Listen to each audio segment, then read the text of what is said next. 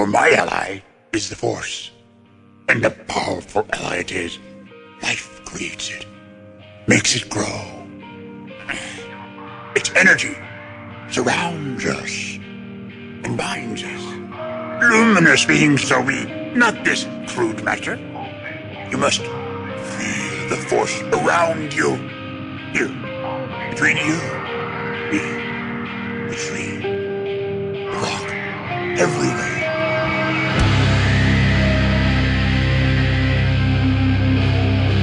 Jedi, like my father before me.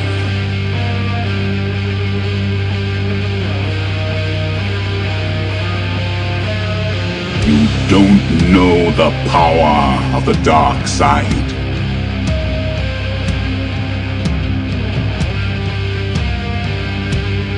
If you strike me down, I shall become more powerful than you can possibly imagine.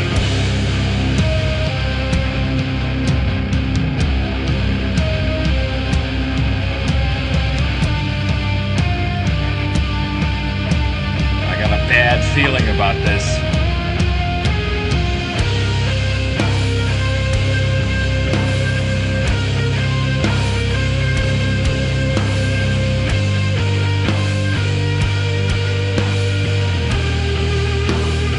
Welcome to episode 29 of Blue Harvest, a Star Wars podcast. I'm your host, Halls Burkhart. And I'm your host, Will Witten.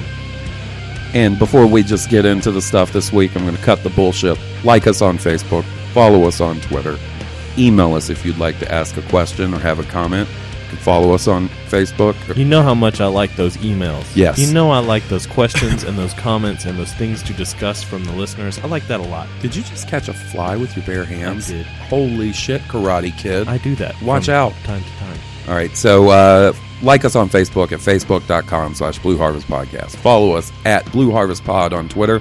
You can email us at blueharvestpodcast at gmail.com. And I'll tell you this I'm going to set up a Twitter. I'm going to set up a Yeah, Twitter because you've had a very special request from a very special young man. Johnny Grasso was like, "Will, you gotta you gotta get a Twitter and, and communicate with us." And I was like, "All right, okay." For Johnny Grasso, I will get a Twitter. That's what I'll do. So you heard it here first, ladies and gents. Will Witten's coming to Twitter. Yeah, Clear the deck. I will be honest. I'm usually very anti social media, Right. but for Johnny Grasso, better believe I get a Twitter. You better you better believe I get a Twitter. He'll get you to spread those social media legs.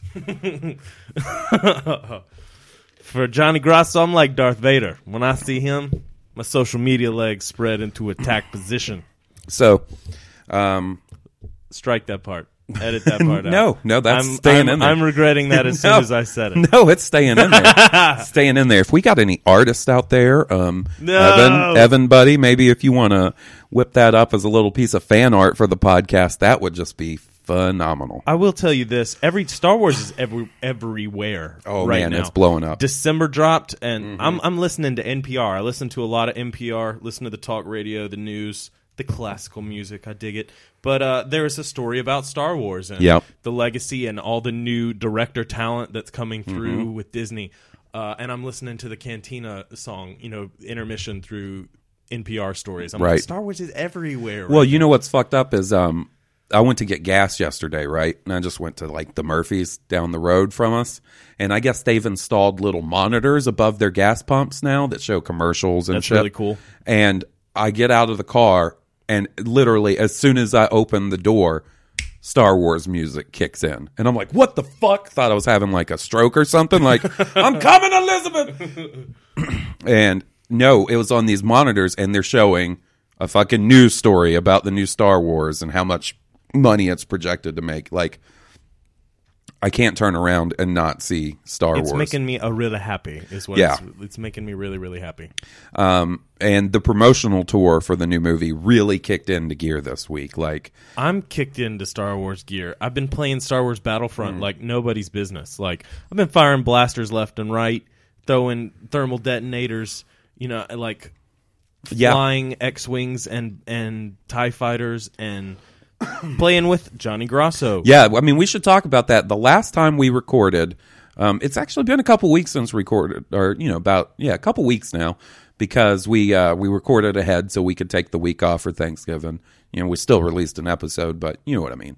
Um, literally, the last time we recorded, we stopped recording and got online and played some Battlefront with Johnny Grosso. Yeah. Man, what a good dude. He is a really good dude. Like, you know, I don't know. He must be the coolest teacher ever, but he just se- he's really humble and gracious and kind and genuine. Like the dude's really genuine. Very true, man. And like uh like he's one of those dudes that just doesn't meet a stranger. Like um it wasn't that time. It was like um the Friday after yeah, it was Friday after Thanksgiving and we got in a massive party to play Battlefront. 18 deep. I mean, like you can only have eight people in your party in Battlefront, and we exceeded that. There were like people that were, and uh, like uh, Steve, Nick, and Jeff were on, and they were having to play another game because we just didn't have room for them yet. And then as people started filtering out, they came in. We played with Johnny Grosso. We played with uh, Jason and Jeremy from Making Star Wars. We played with Vader Nick from Twitter. We played with this guy named Jared who's walking slowly on um, Tim, we Twitter. a guy named Tim. A guy named Tim. There's so many. I hope like if these guys listen, they don't think like I'm being a dick and leave them. There's just so many. and I didn't dude, catch last names and some of their No, handles. and I caught some first names. You know what I'm saying? It was just a party full of dudes that love Star Right. Wars. I do remember Jared. Yeah, Jared was a really cool He dude. was really The- kind. The, yeah. two dudes from uh, making Star Wars. I mean, it was just fun. Laughs, Everybody and was shenanigans, just and so just cool cool and on the level. And yeah, nobody like, was There was nobody that was like that snob or snob or holier than thou Star Wars Right. douche. You know what I'm saying? Right. It was just talking because you know we talk Star Wars, but when are we in a huge group of dudes that like Star Wars on the level that we like Star Wars? Right. You That's know what I mean? rare. Yeah, it was a nice little change of pace. Um, and then like Jason and Jeremy had to get off because they were going to record their podcast, and you know some people filtered in and out. And uh, at at one point, somebody I want to say Johnny got me started talking Star Wars collecting.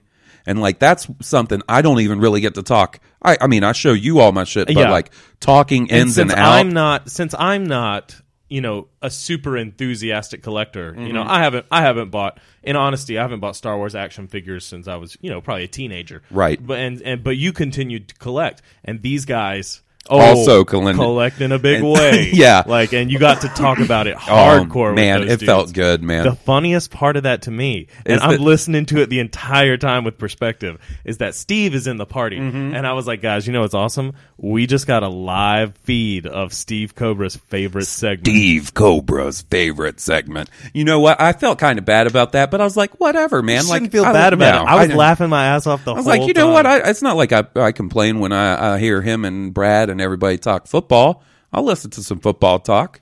Um, He's picking up bits of knowledge. but I, I sent Steve a text the other day, or like a couple days later. It was like, dude, I'm sorry you got to see the full Star Wars nerd. And he's like, no, dude, it was awesome hearing you and your element. And I was, man. We were talking black figure, black series figures, and fucking Rare ones and Disney ultra and linear. Oh, you got that? Oh, I got that. Oh, where did you find such and such? Yeah, man. There was, and it was Black Friday, so some some dudes had picked up uh, some Infinity stuff, like. You connected with your tribe, dog. Yeah, man, it felt good. Uh, makes me really uh, dead set on going to the next U.S. Star Wars celebration. Celebration. Man, I think that would just be a good old time. Yep. Get up to some shenanigans with fellow Star Wars fans. That would be great. think we should plan on that. I'd cosplay. I'd be a Jedi or Kanan. I could do. I could do either of those fairly well. you know, Or Qui Gon Jinn. And I realize this is just a, a personal thing I sort of have to get over. I I don't want to be a Jedi in a wheelchair. You know what I'm saying? Fuck it. I mean, I don't want to be a fucking stormtrooper in a wheelchair. The only uh, canon uh, character in a wheelchair that we've seen is fucking Cliegg Lars. And who wants to cosplay as Cliegg Lars of all people? man, I I I think it would be cool. I really do. As Cliegg Lars? not as Cliegg Lars. oh man, no, no Cliegg Lars, man. Come on. But yeah, I had a what we need to do is just uh, you like ramp up the podcast, do some marketing, hit celebrity status, and then we can go as just like Hawes and Will of Blue, Blue Harvest, Harvest podcast. We'll And see how that goes. I mean, look, we don't have the biggest listenership in the uh, but we got a good listenership. But we do. We really appreciate They're everyone loyal. that, that I really appreciate everyone that listens to every episode. Thank Um, you for every listen, and we hope that you continue. What was funny is I believe it was the guy Vader Nick. Dude, Vader Nick, I know we follow each other on Twitter. If you just want me to refer to you as Vader Nick, that's totally cool. If you would rather me refer to you by your God given name, your legal name, Nicholas. Nicholas, you just let me know, buddy. I'm sorry. I'm just you're Vader Nick to me. All right. Uh, he um, he was asking what uh, trivia game we play, and I was just you know telling him that it was just Star Wars Trivial Pursuit. And Johnny Johnny Grosso was like, "Hey man, I hate to tell you, but when y'all do trivia, I totally root for Will." and I was like, oh, oh. "Oh, It do- it's, you hurt me to my core, Johnny." It's because you are such the dominant presence of knowledge when it comes to Star Wars trivia, and especially I- on this show, I mean, I- and give you- especially OG Star Wars that you grew up with. Like, like this is the thing if if i went head to head with the dudes from making star wars i'm sure they'd wax me it might be they close know a lot. They might I mean- some EU stuff, uh, extended universe. not even so much that like jason has a uh, a heavy knowledge of the sort of the behind the scenes stuff Well, I mean, he was kind of on the heartbeat of that as it happened. Was well, he not? no, I mean, I- I think it's just he's he's he's a very academic dude. He's done his research and, and stuff like that. I mean, he does. Um, we're actually, I've I've talked to him. We're going to have him on the show. That's gonna be great. I'm really looking forward to that. Yeah, I, we're gonna have him on the show after the movie comes out because I really want to talk to him about like the process of Spoiling. you know being a s- not not, in a not- negative not in a negative fact. No, I didn't mean but it like, that. But like, how, you it- go about like what's the what was his first scoop he ever got for episode seven and how the process you go through. yeah trying uh, to figure out whether it's real or and then fake fact and- check stuff and yeah. how you protect your sources and you know like you said when the when the movie comes out how much of what the information that you got was accurate uh, right. compared to or how uh, was it like was this how was it mainly accurate or was there just like some slight details that were off? Um, i'll be really interested to sort of I'm really looking that. forward to that interview yeah and we're also going to have uh, johnny not on an interview I mean it'll just Yeah, be a chat a I didn't- chat. I didn't mean it like that I know what you mean. I'm also looking to having uh, forward to having Johnny on. I think Johnny's going to be our first call in call guest, in guest Skype in guest or what have we you. just need to go pick the cable up yeah, dude we trip got- to Best Buy and a trip to Toys R Us we'll get the new trivia and we'll get the Yeah. cable to hook Johnny Grasso up and we'll have him on be good to go. Um, but yeah, I, I think uh, that's a, a couple of things to look forward to on the show. Um, I also want to thank Johnny for uh, giving us a shout out on the latest Making Star Wars. Now this is podcasting podcast. thank you Mr. Grasso I really appreciate that, man. Like, like I said, we don't have the biggest audience, and anything really helps if if we get people pushed over to listen to the show every now and then. We really appreciate it, and man, that's you did us a real solid there, Johnny, and we're thankful, my friend. The fix is in, like a The Jersey is in. guy told me one time. Also, uh, here's a little Johnny Grosso trivia for any of you people out there that might be interested in such things. He's a big fan of not your father's root beer. It's like alcoholic root beer. You've had one. I gave I you have. one. It was delicious. Yeah, he was like, "Hey, have you ever had one of those?" And I was like, "Oh yeah." And he's like, "You find that shit? You buy that shit?" Apparently, they he there was a, a, a point of time up in New Jersey where you couldn't find that. Like everybody wanted it and stuff. It was like the hot the hot drink on the Jersey Shore is what he said basically. Wow. So yeah, uh, if anybody, uh, if, you, if you're out somewhere and you see Johnny Grosso, buy him a fucking not your father's root beer and tell him Blue Harvest sent you. Yeah. Or even better, ship him a case if you got that cash. Yeah, you know what? Uh, we were driving back from Target today, Jesse and I, and she was like, uh, "You know, we could just send Johnny Grosso some some of that, but I think it's, I It know it's illegal to s- it's, ship. well, it's illegal for us to get alcohol shipped in Alabama. Yeah. like I really wanted to get some Maynard's wine, Maynard from Tool's wine, Yeah, shipped to me, out there in Arizona. and you can't do it. They, it's just not legal. So I, I'm pretty sure it's also illegal to ship booze out of Alabama. I don't know that for certain. You could tell him it was. Tell him just it's regular root beer. It's just some root beers. My buddy really likes root shipping beers. my bro some uh, some Barq's, uh, Barq's in a yeah, glass bottle. yeah. Speaking of that, we went to college with a the granddaughter of the Barq fortune, Haley Barq. Oh, did you? In Mississippi I didn't know this. I think her name was Haley. I don't even remember. Oh, I mean, was she Minor just trivia. was she just someone that was in at Mississippi State, or I was think she in was classes a with sorority you? chick. Uh, she wasn't in any of my Oh, classes. okay, yeah. Look, man, We I attended college at the same time. Don't get it twisted. I did not ever meet her or shake her hand. shook some other stuff. Her boobs, Whatever. Whatever. both of them at the same time. Whatever, Jugga, man. jugga, Whatever. jugga. I ain't no ladies, man. No, whatever, whatever. You're the Johnny Grosso of Alabama. Uh, I you know I don't know how I like the sound of that, but I I mean I think you should like that. I mean, clearly you like the sound of Johnny Grosso talking about spreading your uh, wings into attack position just, for I was just kidding. I was kidding um, So speaking of Battlefront, maybe we should get into some news.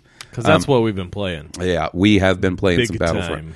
And uh, yesterday they released the first of what they say is um, going to be a, at least a couple of free DLC Oh, packs. the Battle of Jakku. Yeah. Dude, the Battle of Jakku is tight. I will tell you this. Here, I'll give you the full rundown because I have been in it.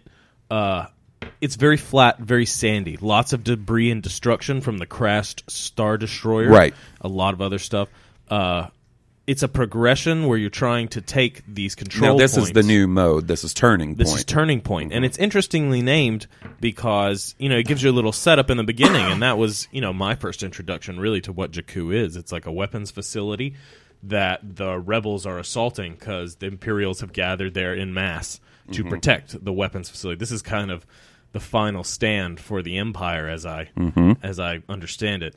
Uh, and when you look around that map and you look up in the sky, Oh, man. there is nothing but like Mon Calamari cruisers and Star, Destroyers, Destroyers, just- and the sky is it looks like glitter is going off, but when you look, it's Ships blowing up or lasers. fighting. And, it's like green and red Um, lasers all across the sky, and ships fighting and falling and crashing, and Now- Star Destroyers tanking. Like it's amazing to be in that battle because you really feel in it.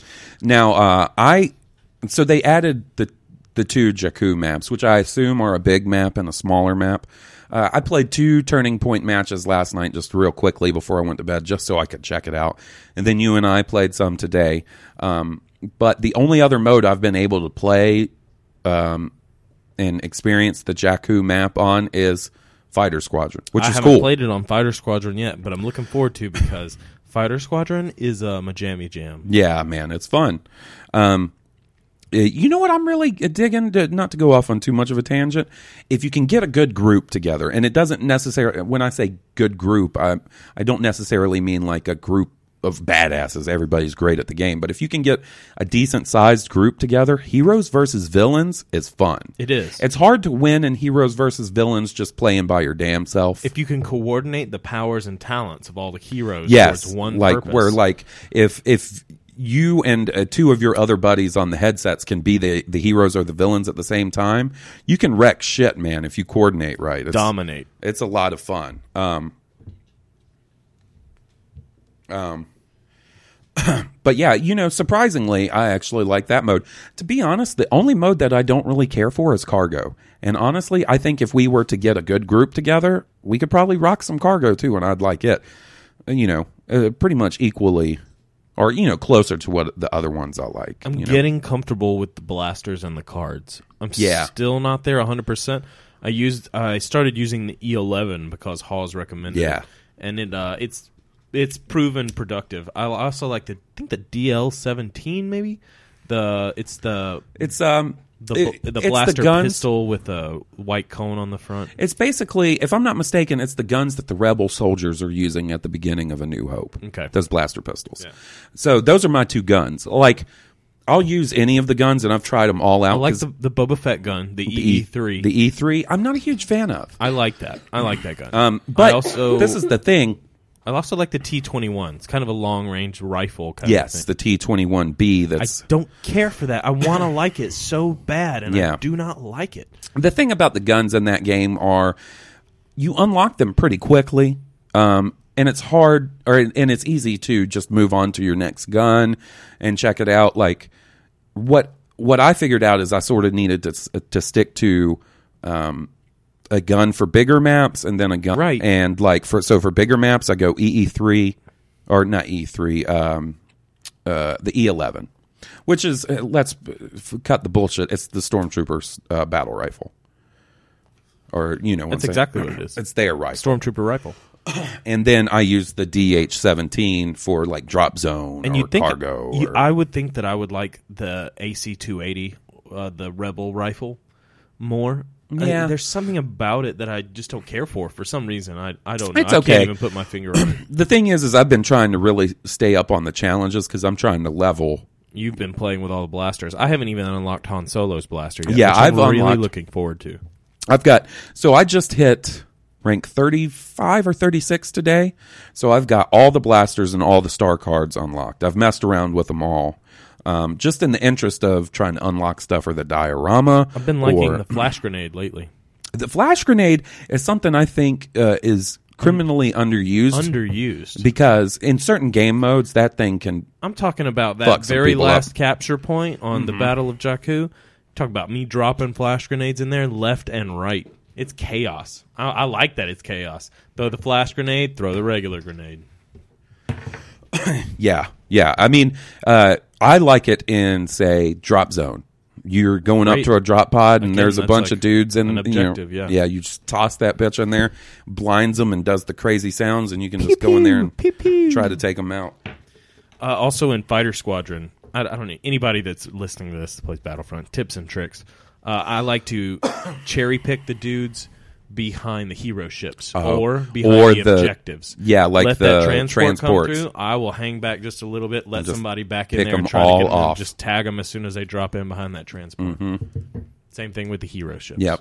Because uh, yeah, as soon as those hero ships come out and come into play, if you look behind the Millennium Falcon or the Slave One, there's going to be a trail of other players trailing it, trying to kill it, And can rightly, just- there should be because Yes. Mm-hmm. leaving the Millennium Falcon or the Slave One up to just tag your ships, it will eat your lunch all day. Oh man, I mean, I've had some matches where I've just lucked out and immediately jumped in Slave One or or, or the Millennium Falcon, and I don't die. No. don't even feel like I come You close. and super powerful. and I'm just taking down transports, other AIs, and uh, you know AI players Everyone and other come in players contact with, and like um, our buddy Jeff, who we've had on the podcast, had a really cool uh, sort of tip. It's kind of cheap, but say you're in the Millennium Falcon and Slave One's out, what you do is you hit the boost, throw on your shield, and ram that son of a bitch because it'll right through him. You'll burn right through Slave One. You'll take him out, and you'll still be alive because of the the shield Yeah. that the Falcon has.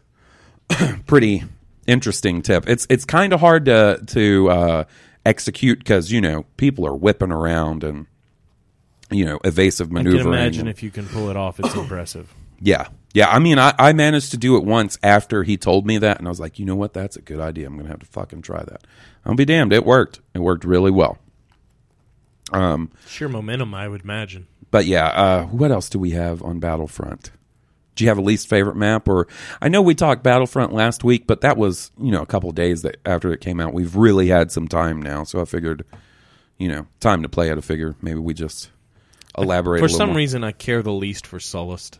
Me too, and you know what? I, I'm pretty sure Jason from making Star Wars said he did too. And I just, I don't know if it's just not a great map design or if it's just not indoor in Tatooine and Hoth. You know, these places we've seen for so long. Something about it. I don't know. I do like the fact that everyone's feet get all Sooty. sooty. Yeah, it- That's kinda You know what? I noticed, uh, uh, just in general, uh, especially it's most visible on the stormtroopers because they're all white, but on all the maps, your armor and stuff will will show some wear and tear depending on what map you're on. Yeah, It'll start to look sort of sandy and dirty on Tatooine and that's Jakku. very true. It does Now- look gritty and sandy. let's not let's not suck Jakku's balls too too much.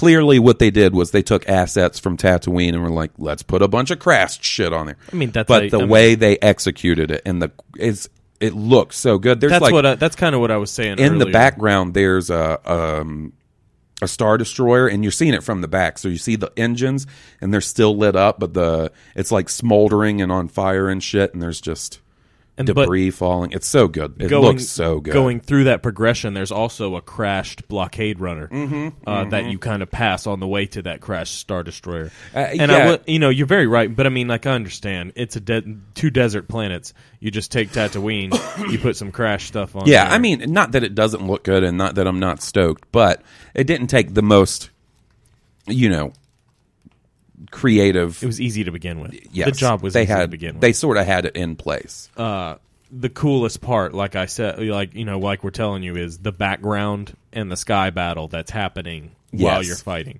That's really what makes you feel like you're. It's the Battle of Jakku.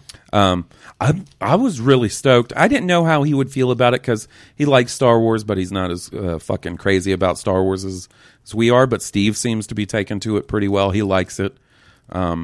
Any dude games that you can play with your friends, Yeah, man. they're. I honestly think- gonna be fun. I wonder if some people that are sort of hating on this game just don't have a group of dudes to play with. I can imagine Because you know what? it. Like, it's not that I don't enjoy Battlefront by myself because I've I play every now and then by myself when there's just nobody else on the play. But It's I great I way more enjoy it when there's other people to play say with it's in a group. certainly not as much fun as it is. And it's getting to the point where now, like, if no one's on to play Battlefront, mm, I'm probably going to play some Fallout or some Tomb Raider or something, right. or And I mean, watch that's- some Rebels. That's or- that's how. That's why games like Fallout exist. exactly. Because It's perfect. They are. I mean, the solo um, player experience. you know, and and and I'm definitely I'm in on Battlefront. I'm ready for the season pass. I'm in for it, and probably until they do the next one. You know what I'm saying? But in the next iteration, I would like to see some additions. Um, I'd really like space. I don't know why they couldn't take the same concept behind Fighter Squadron and just give us a couple space maps. We don't have to fight star destroyers I- and shit. Just I- put it in space. I, I look cool. guarantee they're going to. I don't know if that's in the pipeline or in the work. All you got to do is put it in a backdrop where you don't crash. Like, Yeah. that's the only difference. Like, Yeah. Or you could make uh, the the bottom quote unquote bottom of the map the atmosphere of a planet. So if you go too low, you get sucked into the atmosphere and crash or, or some could, yeah, or the bottom could be an entire star destroyer. or something. You know, like a You know what I'm saying? super star destroyer. The fucking surface of the Death Star. there you go. You're still in space. You know what I'm saying? Yeah. That would be cool.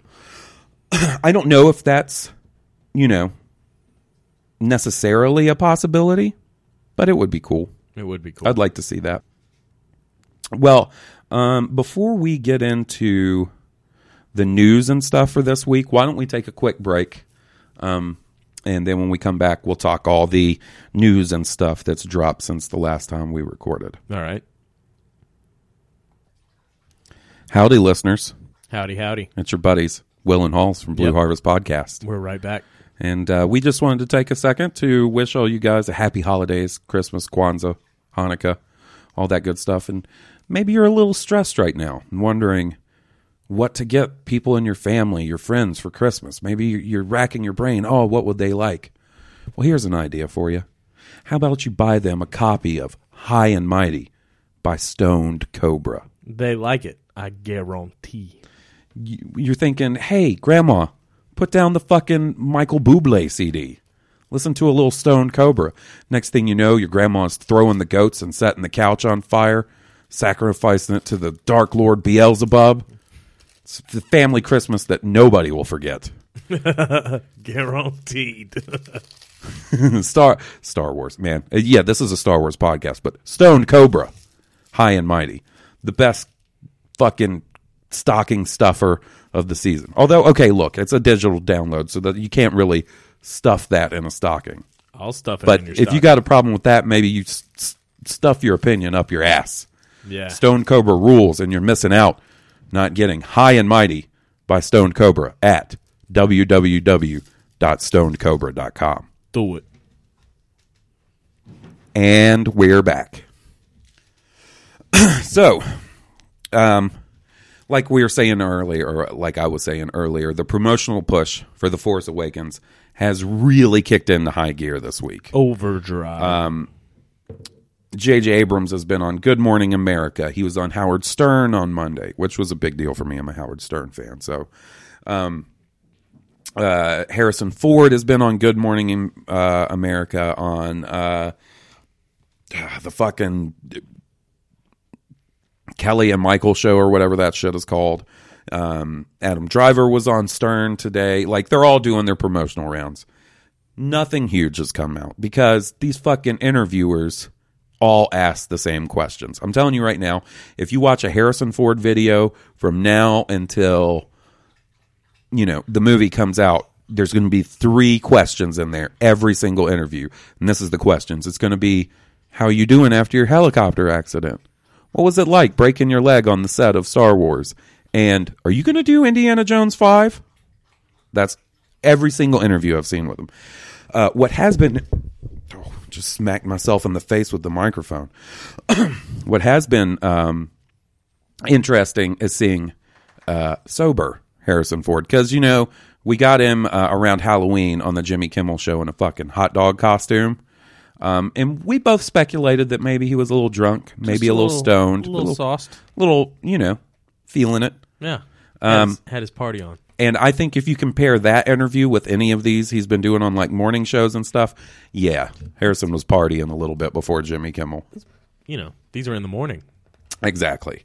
Um, that'd be oh man, that'd be kind of sad if Harrison's showing up fucking three short sheets to the wind at eight o'clock in the morning. A Good Morning in America, Yeah, that's a different Harrison dressed up like a hot dog in the fucking beginning of December.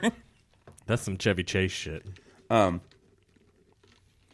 But, you know, like I said, nothing, no huge revelations. But at this point, like tomorrow, we're two weeks away from when we're getting to see the movie. I'm not looking for any huge revelations. Like, just give me little nuggets here and there to keep me not even uh, satisfied, just keep me at bay. Like, I'm, it's getting rough. Like, the closer we get, the harder it is. Like, Oh, come on. We're right there. I know, man, but We're like, here. I want it now. I want it in here. I want it now. Um, but uh, an interesting informa- piece of information did come out this week, and that is that there's one scene in The Force Awakens that was not scored by John Williams. Interesting. Um, apparently, uh, a composer by the name of Lin Manu- Manuel Miranda, um, um, who scored uh, a play called Hamilton. That's uh, going on. I don't know what are you being staged? It's produced a showing in New York. What do you say? A play? Is a play showing in New York? Uh, yeah, I guess so. being performed in New York. Anyway, he scored um, the scene in Maz Kanata's or Maz Kanata's Cantina. So he's basically he came up with the new Cantina music for this movie, um, and it's, it's just interesting. You know, this will be the first bit of non John Williams score we've had in a Star Wars movie yet. Yep. If you don't count the Clone Wars movie, but I'm you know in one of the enumerated saga films. Um, and honestly, I think this was probably just because they were going for a certain type of music and like he fit the bill. You know what I mean? I don't think it. I definitely don't think it was some sort of slight against John Williams. I don't think this is even a case of maybe this is someone they're looking at to replace John Williams when he's not able to do the scores anymore.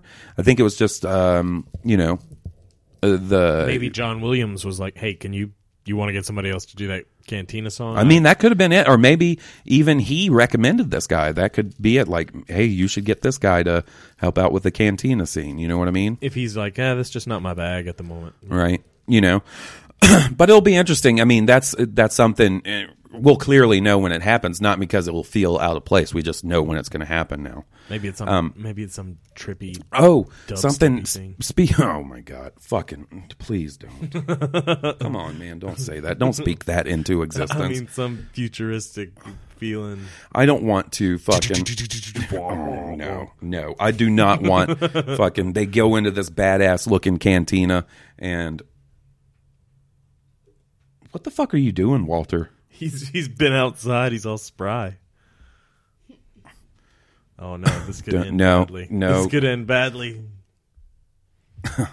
Sorry. Yeah, I, I don't want them going into this cantina. There's all kinds of cool, like practical alien uh, puppets and muppets and what have you all around, and then it starts breaking down into some boom, boom, boom, don, don, don, wick, wick, wick, boom, boom, boom.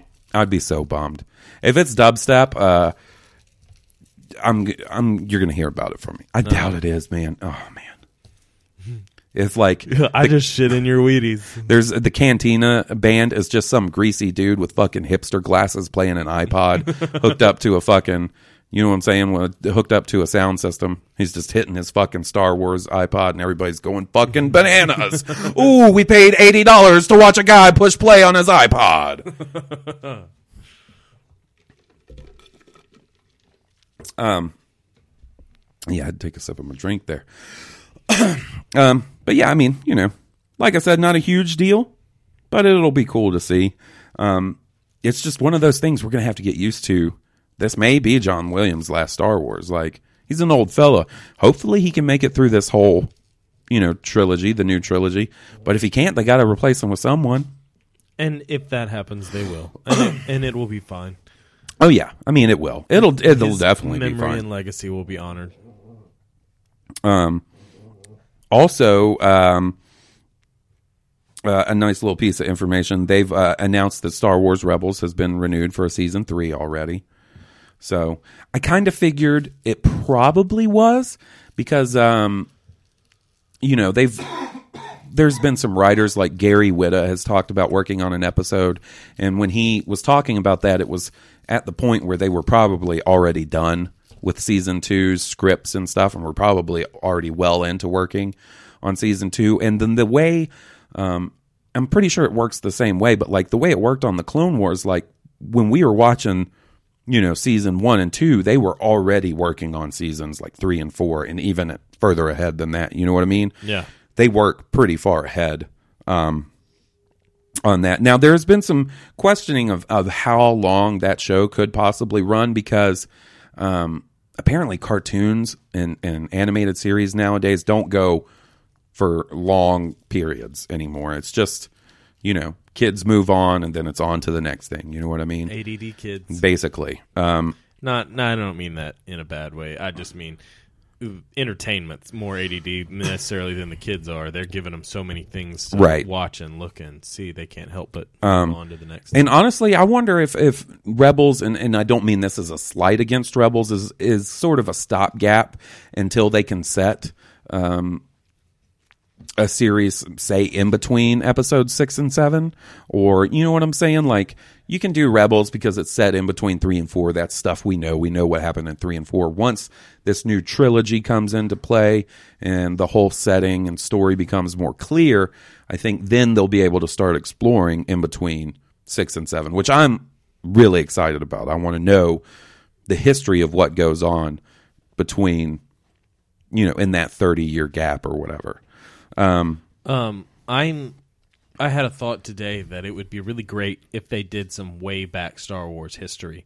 Yeah. if they did some old Republic, um, hyperspace war, or you know the uh, just some really original where the Jedi came from when the when the Yeah. where the the Sith origins of how they took over the planet Korriban and like all the, Yeah. the Sith race and you know Yeah, I mean, you know, all that stuff isn't canon not anymore. canon but anymore, that, but, but that's perfect. like- that's the perfect opportunity to go back To make and canon. do a show or an animated series that is canon, and you can take inspiration from that old stuff, pull the good stuff, leave the you know not so good stuff behind, Right. And you know, reform it into sort of a new telling, and you know, I think an Exar Kun story would be awesome. Not necessarily Exar Kun, but give me an ancient dark Sith Lord story. you Yeah. know, of it doesn't have to be him or that story, but that you know, if you could, that would be an epic story. You know, uh, as far as like sort of the ancient Star Wars history stuff that we got before, Yeah. uh, you know, Knights of the Old Republic, The whole Odan Ur line. you know, Tales from the Jedi. I'm more bummed that Tales for, of the Jedi isn't canon anymore Was than that Knights the- of the Old the Republic. That's Jedi- Exar Kun and uh, you the know, Ulri- uh, what the fuck? uh, God damn it, man! I do this every time we talk about this. I f- forget the main dude's name, and then Ulic Qel-Droma. Ulic, the Qel-Droma. Cal drama, yeah. Um, and then there's Nomi Sunrider, and you know that whole saga. Man, that, I thought that was really good, and I think maybe part of it has to do with when I was a kid, fi- discovering those comics and being like, "Holy shit, it's ancient Star Wars history." Yeah. And like you know, at first their lightsabers connected to their belt because they didn't have an independent Power source, power yeah. source, and just the way the ships were really sort of organic looking and ancient looking. They didn't look. Nothing looked like Futuristic and metallic and like, well, I mean, you know, it kind of did. It looked sci-fi. It looked more fantasy than sci-fi. Yeah. Eh, but it di- like it 50s didn't sci-fi It didn't look like Star Wars, but it felt like Star Wars. If you know what I mean. Like Yeah. there wasn't like a ship that looked like the X-wing, but just slightly different. And you're like, oh, this is the because that's one thing. Like the Knights of the Old Republic games, as much as I like them, it doesn't feel old enough. Like you know what I mean. Like the it just you could tell me that that was set in another part of the Star Wars galaxy while A New Hope was going on, and, I, I would would be like, believe it. "Oh yeah, that's that's believable." Yeah. Uh, apparently, technology did not advance Advanced too much. that much in like a thousand or five thousand or however many thousands of years. You know what I mean? Like, Yeah. like the the bad guys, the Sith and stuff. Their capital ships look kind of like star destroyers, and Yeah. the the fighters that the Sith drive around or fly around in look kind of like Tie fighters or Imperial ships. You know what I mean? yeah. There's just not enough. It's like they were trying to sell you the Star Wars experience and Mm-hmm. just like try to give you a prequel. You really, you know, you need to take that creativity back centuries. Like we need to take it all the way back. Speaking of prequels, some interesting um, stuff came out. Apparently, you know, um, George Lucas tried to talk Ron Howard into directing The Phantom Menace. Really, Yeah. I wonder how that would have turned out. That's out. an interesting sort of what if. Um, you know, I, I have no problem with Ron Howard as a person or a director. It's Hell, not like I liked Willow. Like Yeah, it- that's the thing. Like, I just don't know what a Ron Howard Star Wars movie would be like. You know what I'm now, saying? now he's I'm not exactly by the idea. I'm putting it together in my mind. He's not exactly, you know, my first thought as a candidate to direct a Star Wars movie, but that's not necessarily a bad thing. You know what I mean? You know, it's funny that kind of gives me a little bit of perspective on this. I just recently watched the Back in Time documentary about Back Oh. to the Future, and it's So good, right? Yeah, and it's mind blowing. You know, and to think about uh, was it Robert Zemeckis and Bob Gay Gale Gates, not Gates, Bob Gates. Bob Gale, maybe? you might be right. The two, you know, the two guys behind Back to the Future. Right. Um, oh my god, I lost my train of thought. Does that have something to do with Steven Spielberg's involvement? Yes, yes. Steven Spielberg be involved in that, Mm-hmm. and uh, I wonder if it was kind of like a family, you know, a kind of family move for George Lucas, Spielberg, Lucas, Ron Howard. I don't know if Ron Howard is in that Right. kind of close knit Hollywood family connection kind of thing. But You know, I mean, probably. I mean, like, of course, George Lucas would want a director he could trust to Right. do it justice. right. And uh, you know, I know he would think that of Spielberg, but I'm sure Spielberg's not interested. Well, you know, he tried to get Spielberg to at least, he may have even tried to do like Phantom Menace or something, but he tried to get him to do Revenge of the Sith. Yeah. Or not Revenge of the Sith, uh, Return of the Jedi. But there was a whole issue because George Lucas fought the um, Directors Guild after the first Star Wars yeah, he did. because you know it's it's more commonplace now, but back in the day, you all, the credits were at front um, up front of a movie, and that's not in Star Wars. All the credits are at the end. You know what I'm saying? Um, and they let it slide with the first Star Wars because they didn't think it was going to be anything. Well, in when the Empire Strikes Back rolled around, and he wanted to keep the same format he did for the first Star Wars, they threw a bit of a fit, and George Lucas left the Directors Guild, hasn't been part of the Directors Guild sh- since. Irvin Kershner got way fined for it all, and George Lucas paid all the fines, and like I think that you know George Lucas even though he's produced and directed one of the most mainstream, most well loved franchises in cinematic history, is a bit of a maverick. He's he wants to do his way. always been a like a rebel. rebel and i don't mean that in a bad way No. he has stood up for what he believed in at every turn what he thought was right and what he thought should happen And you know what? I like that. Like i like that it'd be of- real easy for George Lucas nowadays to be like, okay, yeah, Jar Jar Binks wasn't that great of an idea. But when it, just recently they asked George Lucas in an interview, "Who's your favorite Star Wars character?" and he said, "I can't say that. I love all the characters." And then he goes, "Jar Jar Binks. Jar Jar Binks is my favorite character." Like that's him to this day being like, "No, fuck you. Yeah. I did what I wanted. People liked it. Just because you didn't like it, and you know, just because for some reason it got ingrained in the public mindset that it was bad." Doesn't mean anything to me, really. Yeah. I mean, I, you can't say that because It- it, it did hurt- mean it it- you can tell. Like, It hurt him a lot. That's another thing The, that- the fans' response to his Yeah. Mm-hmm. prequel trilogy hurt him to the core. I think That's what made him wash his hands of it. I, I mean, I think that has a lot to do with it. I think had the response to the prequels not even been as good as the original, but had just been at least a little bit better, we probably would have had him directing seven, seven eight, nine, nine. before now. Like I think it would have happened a lot f- sooner. I think he would have gone into the sequel trilogy fairly quick. But you know, things played out how they played out, and now we're getting a, a George Lucas less. I think things happened Star the Wars way future. they had to happen. I think so too. I think I think he had to make those first three to realize that it was probably a better idea to let someone else do the next three. Yeah, I mean, I don't even know that he looked at it as a better idea. I think because he was in the process. There was this uh, this um, this land he bought called Big Rock Ranch, right?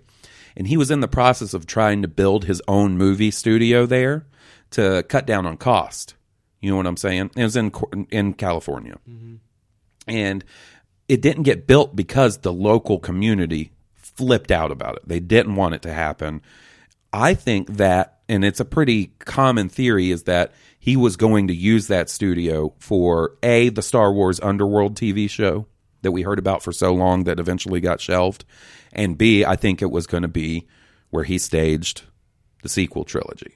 Um, because we know that when he sold to Disney, he had a treatment for the trilogy and had a writer already hired working on the treatment for seven. And if I'm not mistaken, at that point, Harrison Ford, Carrie Fisher, and Mark Hamill were already signed on. Like, so when Disney bought it, they had them locked in and had a script in development by this guy, Michael Arndt.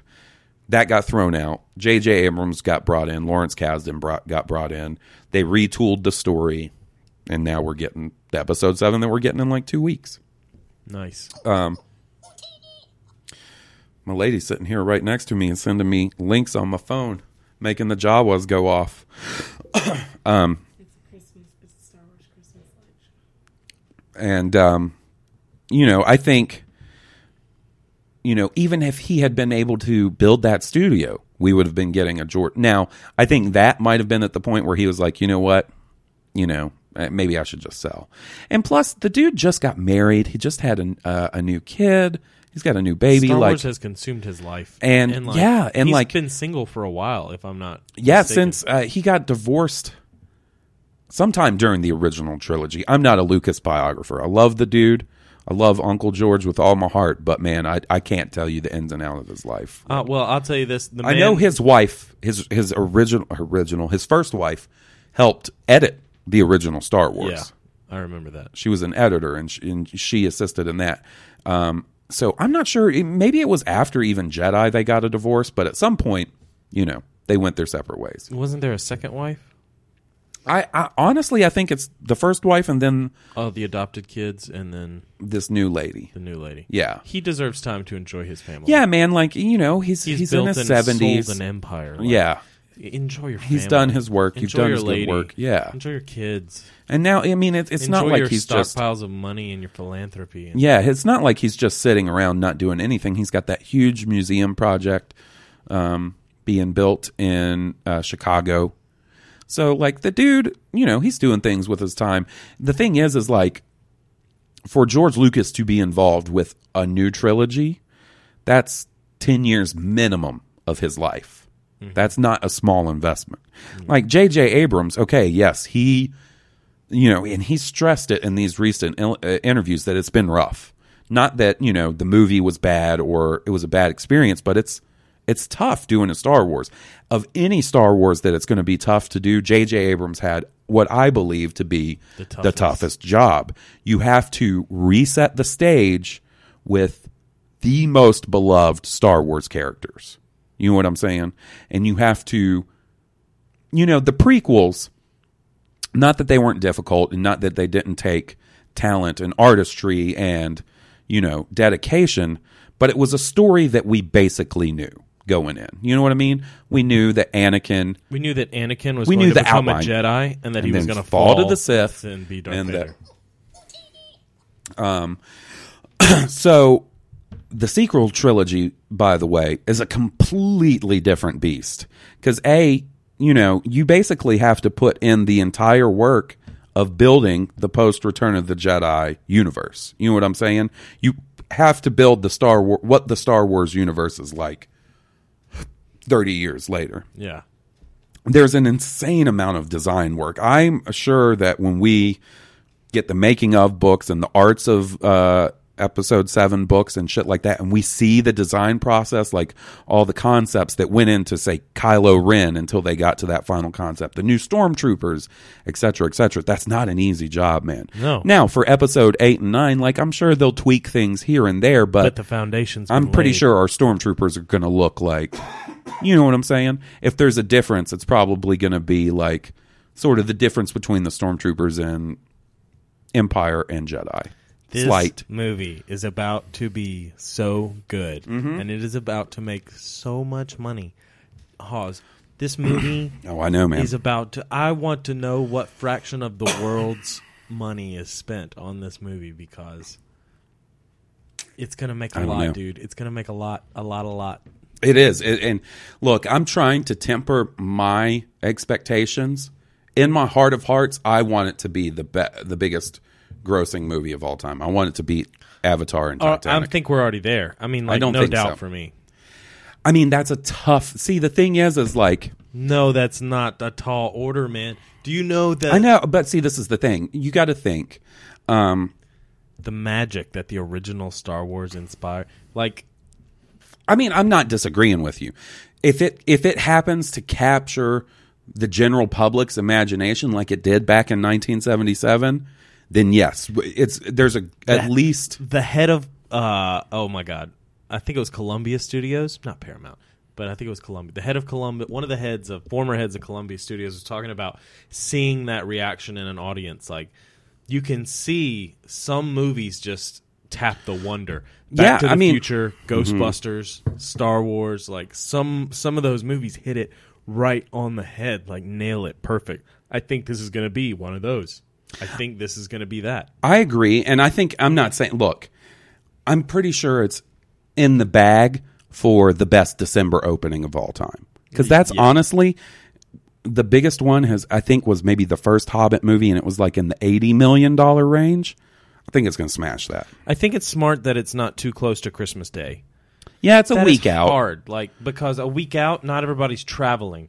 Yeah. when you're traveling, it's hard to see a movie. But see, this is the that. thing. Like, what I'm hoping is like Star Wars is the movie that people are so excited for, even if they are traveling. Like, all right, I They'll landed. see it when they get there. Yeah, um, let's go say hi to the family and go see fucking Star Wars. You know what I mean? yeah. Um, it's just it, like I'm trying to temper myself because, like, you know, I'll get not that it'll, ruin my experience, but I really want it to do really, really well. I'm sick of like, and and not that these movies are bad. Like, I'm sick of like Avatar being the best grossing movie of all time, of and Jurassic World being the best grossing movie of this year.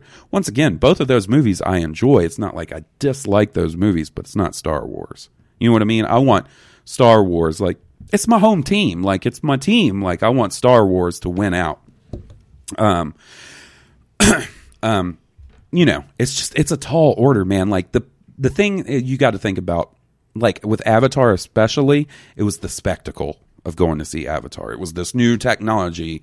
It was the 3D like when 3D was popping, you know what I mean? Like when people were real stoked to go see movies in 3D and it was the you know, like that the amount of time that went into making that movie. Like I think it took James Cameron like six years or some bullshit to make that movie. You know what I mean? And um, you know, it was fresh. Not that the story is necessarily fresh. You've seen the story a thousand times. Go watch fucking Fern Gully or Pocahontas. You've seen Avatar. Just toss in some blue aliens and some kick ass sci fi stuff in there, and you got Avatar. You know what I mean? Yeah. But just, it's not necessarily the Avatar was such a great story, it was the spectacle. Yeah. Now, are we going to get that in Star Wars? This is the problem.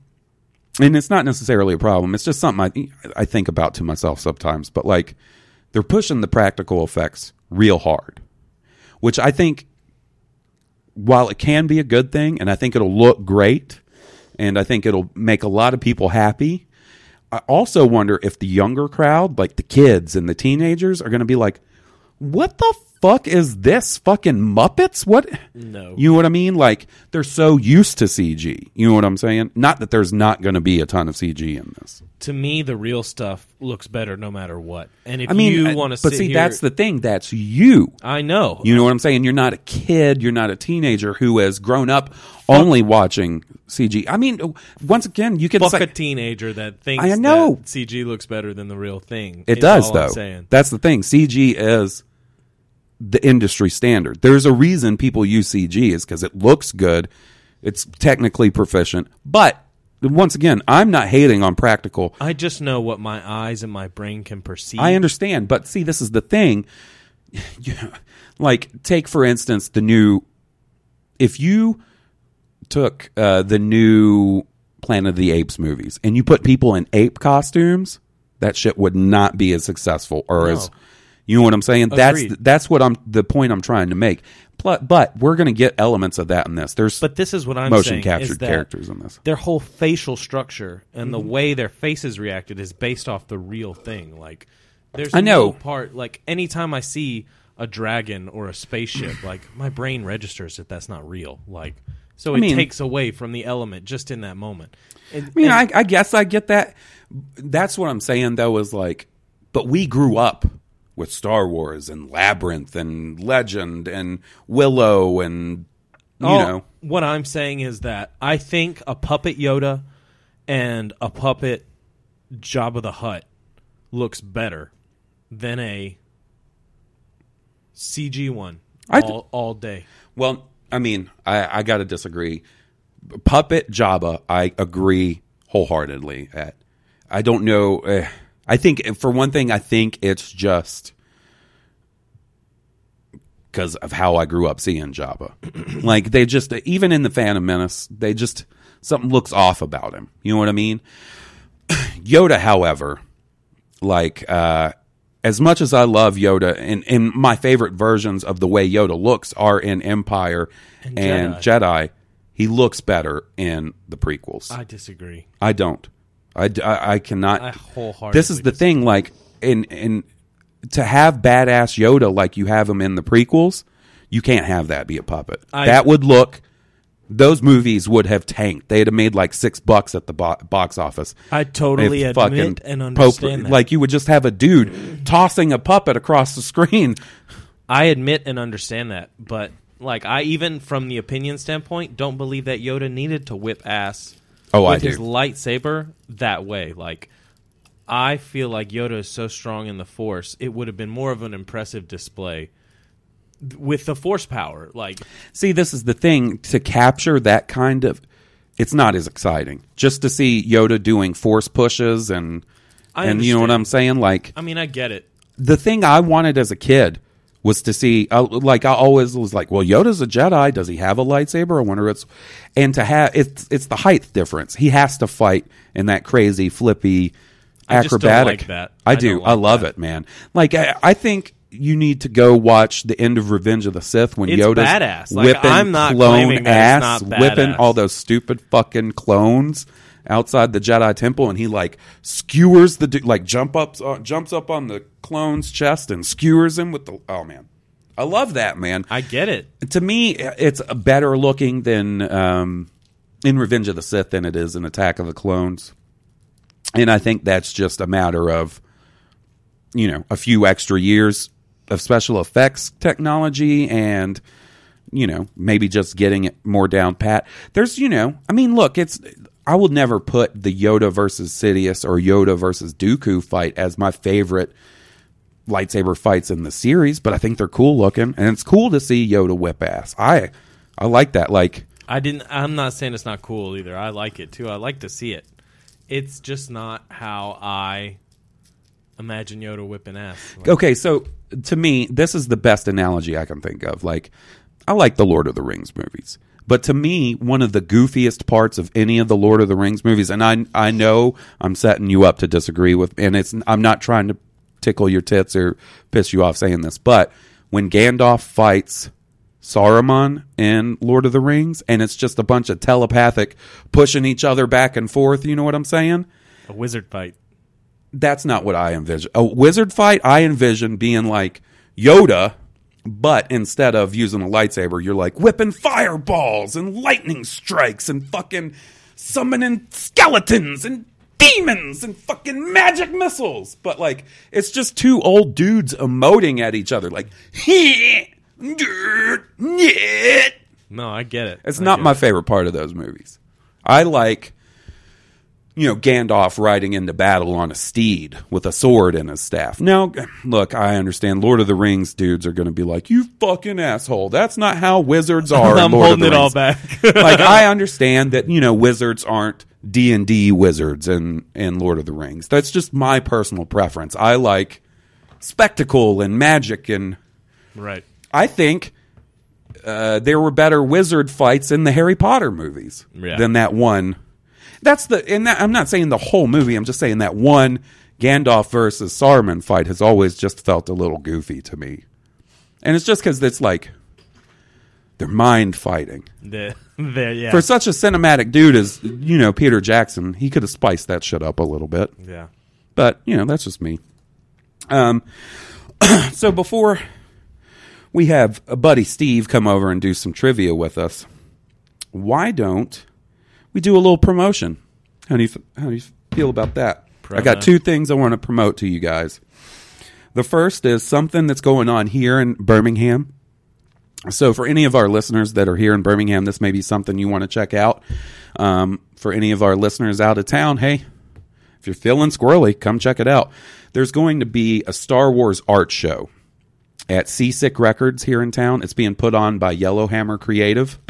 It's December the 16th from 6 to 10 p.m. So the day before we go see the new movie.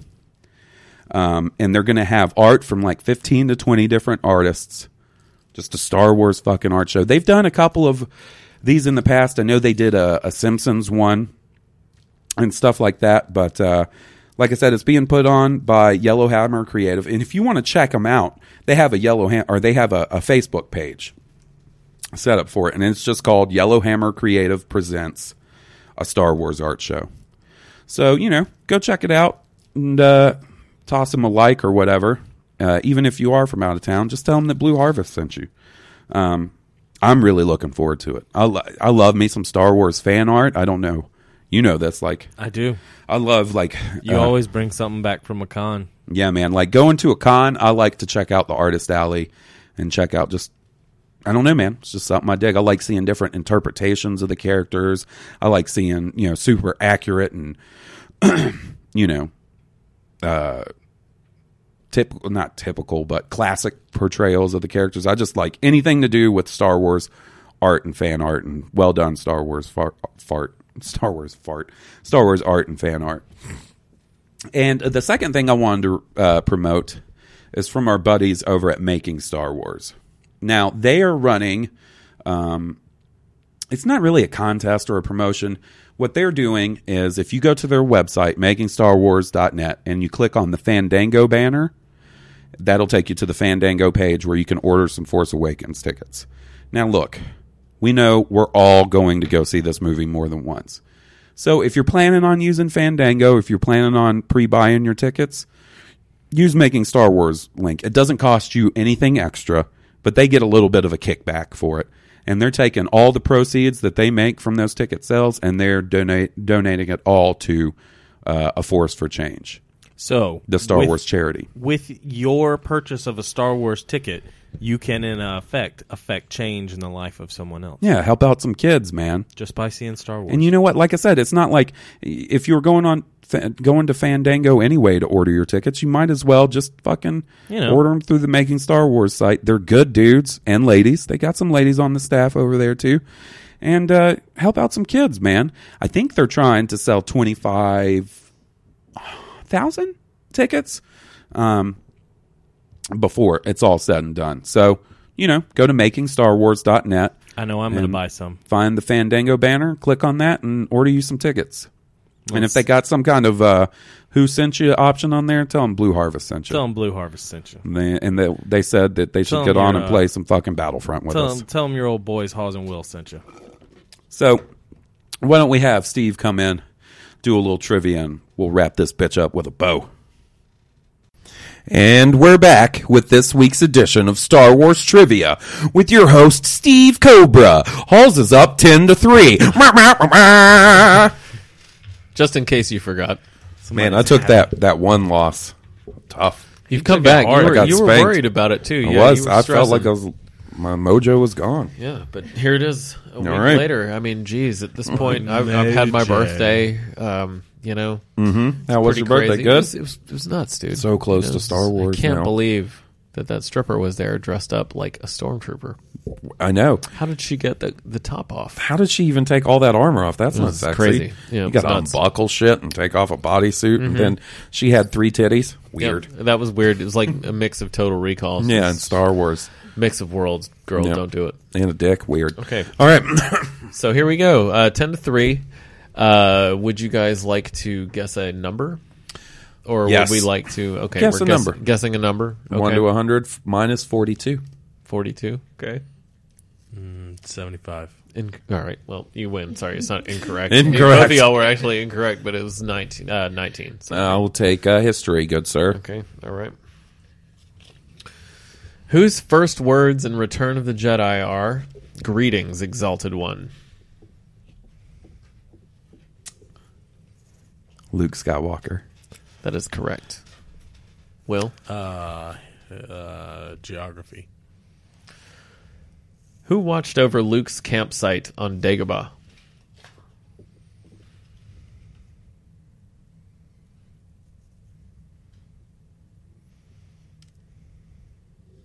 Yoda.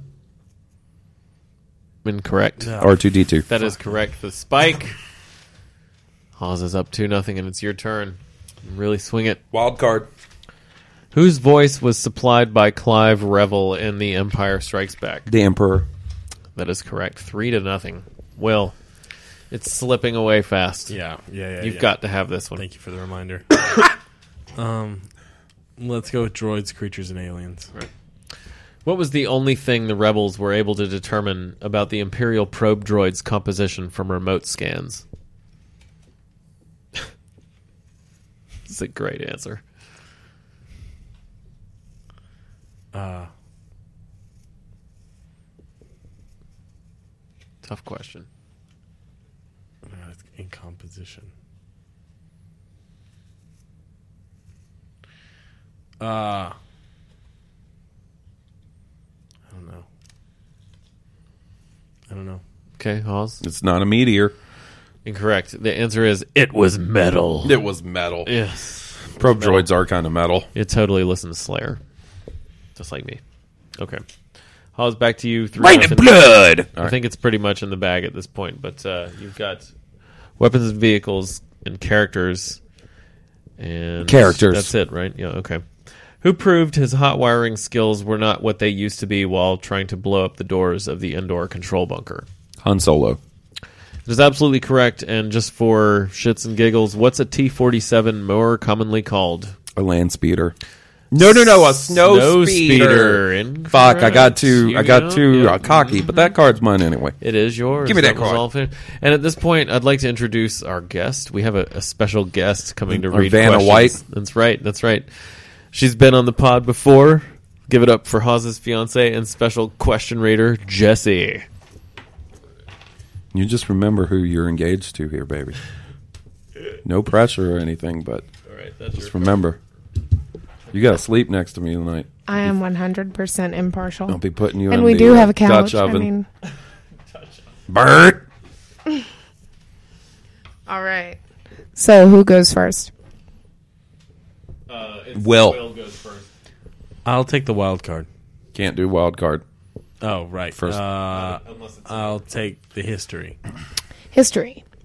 Who who refused to evacuate the first the first Death Star even after a danger was discovered? Tarkin. Correct. Character. Who first discovered that the door of the trash compactor was magnetically sealed? Who first discovered? Uh, Princess Leia. Incorrect. It's Luke Skywalker. Correct. Whoa! Already tried that. It's magnetically sealed. Ah, you bitch ass. So, Two to two. and then you pick a question, Will. Yeah. Uh, droids, creatures, and aliens. Droids, creatures, and aliens. What part of C3PO's dismembered body did Chewbacca start attaching first in Cloud City? His head. Correct. Baby, I had nothing to do with picking these. whatever. Um, the, Steve You just picked this always card. want me I- to lose. It's it's fine. No, uh, that's only whenever I'm playing. Yeah, like right now, it's fine. I totally am on your team. Okay, come on. What what's the option? Uh, give me wild card. Your wild card. What actor played Wedge Antilles? Another Wedge question. Denis Lawson. Correct. Wow. I would have totally lost that one. Suck it dry. Suck it dry. So we have weapons and vehicles, geography. I'll take geography. What system supports the use of twin pod cloud cars? Bespin. Correct. Will wins the card. Yep. Let him Okay. spike the last question. Weapons and vehicles. Whose body disappeared when it was uh, struck by Vader's lightsaber? Obi Wan Kenobi. Correct. Even though I butchered it. Shiza. All right, you're gonna let her do the tiebreaker. And we have a tiebreaker card. I go first. History. Your history. Who's holding a wounded rebel officer by the neck when first informed the Death Star plans are missing? Uh, that would be uh, Adolf Vader. Uh, if that would be correct. Uh, geography. What star sol- what star system did Leia refer to when noting there's not much there? When I'll repeat the question. What star system did Leia refer to when noting there's not much there? Bespin. Incorrect. Star system. Did she refer to when she said there's not much there? Which star system did Leia refer to when she said there's not much there? Uh, that is not- correct. That, that is the question. Oh no. I don't like this. I don't, I don't like it. I don't like it. Um, Endor. That is incorrect. The Anoat system. I don't know if that's Oh. how I pronounce it, but The what? Okay. the Anoa. Anoat, the Inuit system. My bad. my It's Is bad. that one of the ones they're going through in the scene that I mm-hmm. was thinking mm-hmm. about? Oh, it is. It's the system that Bespin is in. Oh. Bespin is an area in the Inuit Inuit system. That's funny It's because my in one of the earlier questions Okay. it was asking something mm-hmm. about what system, and the, the, the answer was Bespin. Um, history's been done. History and geography have been done. I you want have wild everything card. else. What can have a strong influence on the weak-minded? The Force. Correct. So it's two to one. Will, Droids, creatures, and aliens. what did R2D2 activate to cover his friend's escape to the Falcon and Cloud City?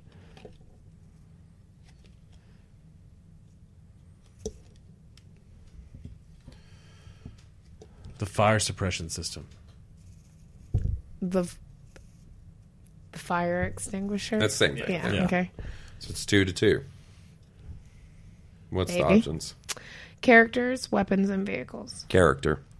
Who told Princess Leia, "You truly belong with us here among the clouds"? Lando Calrissian. Correct.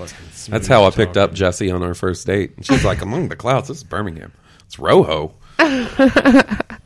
clouds at Rojo. Clouds of fucking Mexican food farts. Weapons and vehicles. yeah.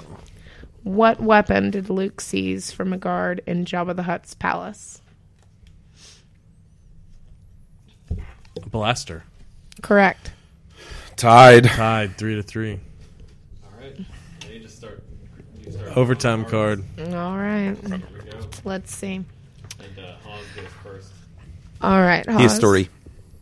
Was that the first card? Or No, this whoever wins this overtime wins the game. okay. Right? We're tied, right? Yeah. What was Han's excuse for refusing to allow stormtroopers to investigate the shootout in the Death Star's detention block? There was a reactor leak. Correct. Very, very dangerous. Very. Gotta very, lock it down. I'm fine. fi- How are you? We're, we're fine. How are you? All right. I'll Will. take uh, hi- uh geography. What city were Darth and Luke in when Vader told Luke he was his father? Cloud City. Correct. Wild card. Who told Han, "You're the best" in Star Wars Special Edition? Jabba the Hutt. Correct. Nice. Uh, weapons and vehicles. What device did Luke use to swing across the Death Star's chasm? It was like a cable, a grappling cable. A grappling hook, correct? What's left? Uh, you Character? have characters. Character. Uh, you also have. I would like character. Um, okay. Who inquires when you come in here? Didn't you have a plan for getting in for getting out? When Princess you came Leia. in here, excuse me. Uh, yes, correct. And then the last question, Will, you have droids, creatures, and aliens. What desert creature got a digital facelift for Return of the Jedi Special Edition?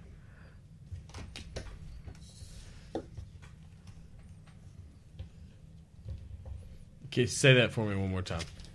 What desert creature got a digital facelift for Return of the Jedi Special Edition? For Return of the Jedi Special Edition. Desert creature. The fucking was it the lead the band the the fucking what is her name? I don't know her name. The lead singer of Jabba's band. That is incorrect. The Sarlacc. That is correct. Oh, And I'm the best. Hold on. Nothing's gonna keep me down. Well, I didn't have to announce it. Uh, the win goes to Hawes there. Yeah, buddy. Eleven to three. Woo! I like those overtimes. They make me sweat. well, we'll see you guys next week. Thanks for to our two hosts. This time, a little special business. Yes, son. Stone Cobra, son. The motherfucking house, boy. Well, I think that'll about do it for us this week, buddy. That'll put it in the bag. So, uh, as usual, we'd like to thank Stone Cobra for the theme song. Thank you. Uh, we'd like to thank once again Johnny Grosso for the shout out. And for all around being a good Just dude. being a good dude, man. Thank you. This uh, this episode could might as well be called a love letter to Johnny Grosso. Yeah, he's gonna he's gonna write us a letter. He'd be like, "Guys, get up off my knob." Come dude." on, Like, man. You're It's coming on a- too it's strong. getting a little weird. yeah. Look, we're gonna see him at celebration, and he's gonna duck behind like yeah, a, he's gonna dodge us. Like, oh, shit, God, there's fuck. Hawes and Will. I think they're trying to double team me. Um, but anyway, No, man, you'll know Grosso by the trail of ladies following him. Yeah, it'll just be um, like I, I be think like a conga line. I think um, I guess it was to that guy Jared that I was saying. Uh, I imagined a piece of Johnny uh, Grosso fan art would just be like an old school '80s Molly Hatchet album cover or some shit like that, with Johnny standing shirtless with like two battle axes in his hands, and just on a pile of sexed up ladies that he is just conquered. and, he's, and there's like a, a red sky in the background with a gnarly lightning strike. That'd be awesome. But anyway, thanks for listening, guys. Um, and uh, we'll catch you next week for Blue Harvest, a Star Wars podcast. I'm Hawes Burkhart. And I'm Will Witten. May the Force be with you. May the force be with all of you. May the force be with us.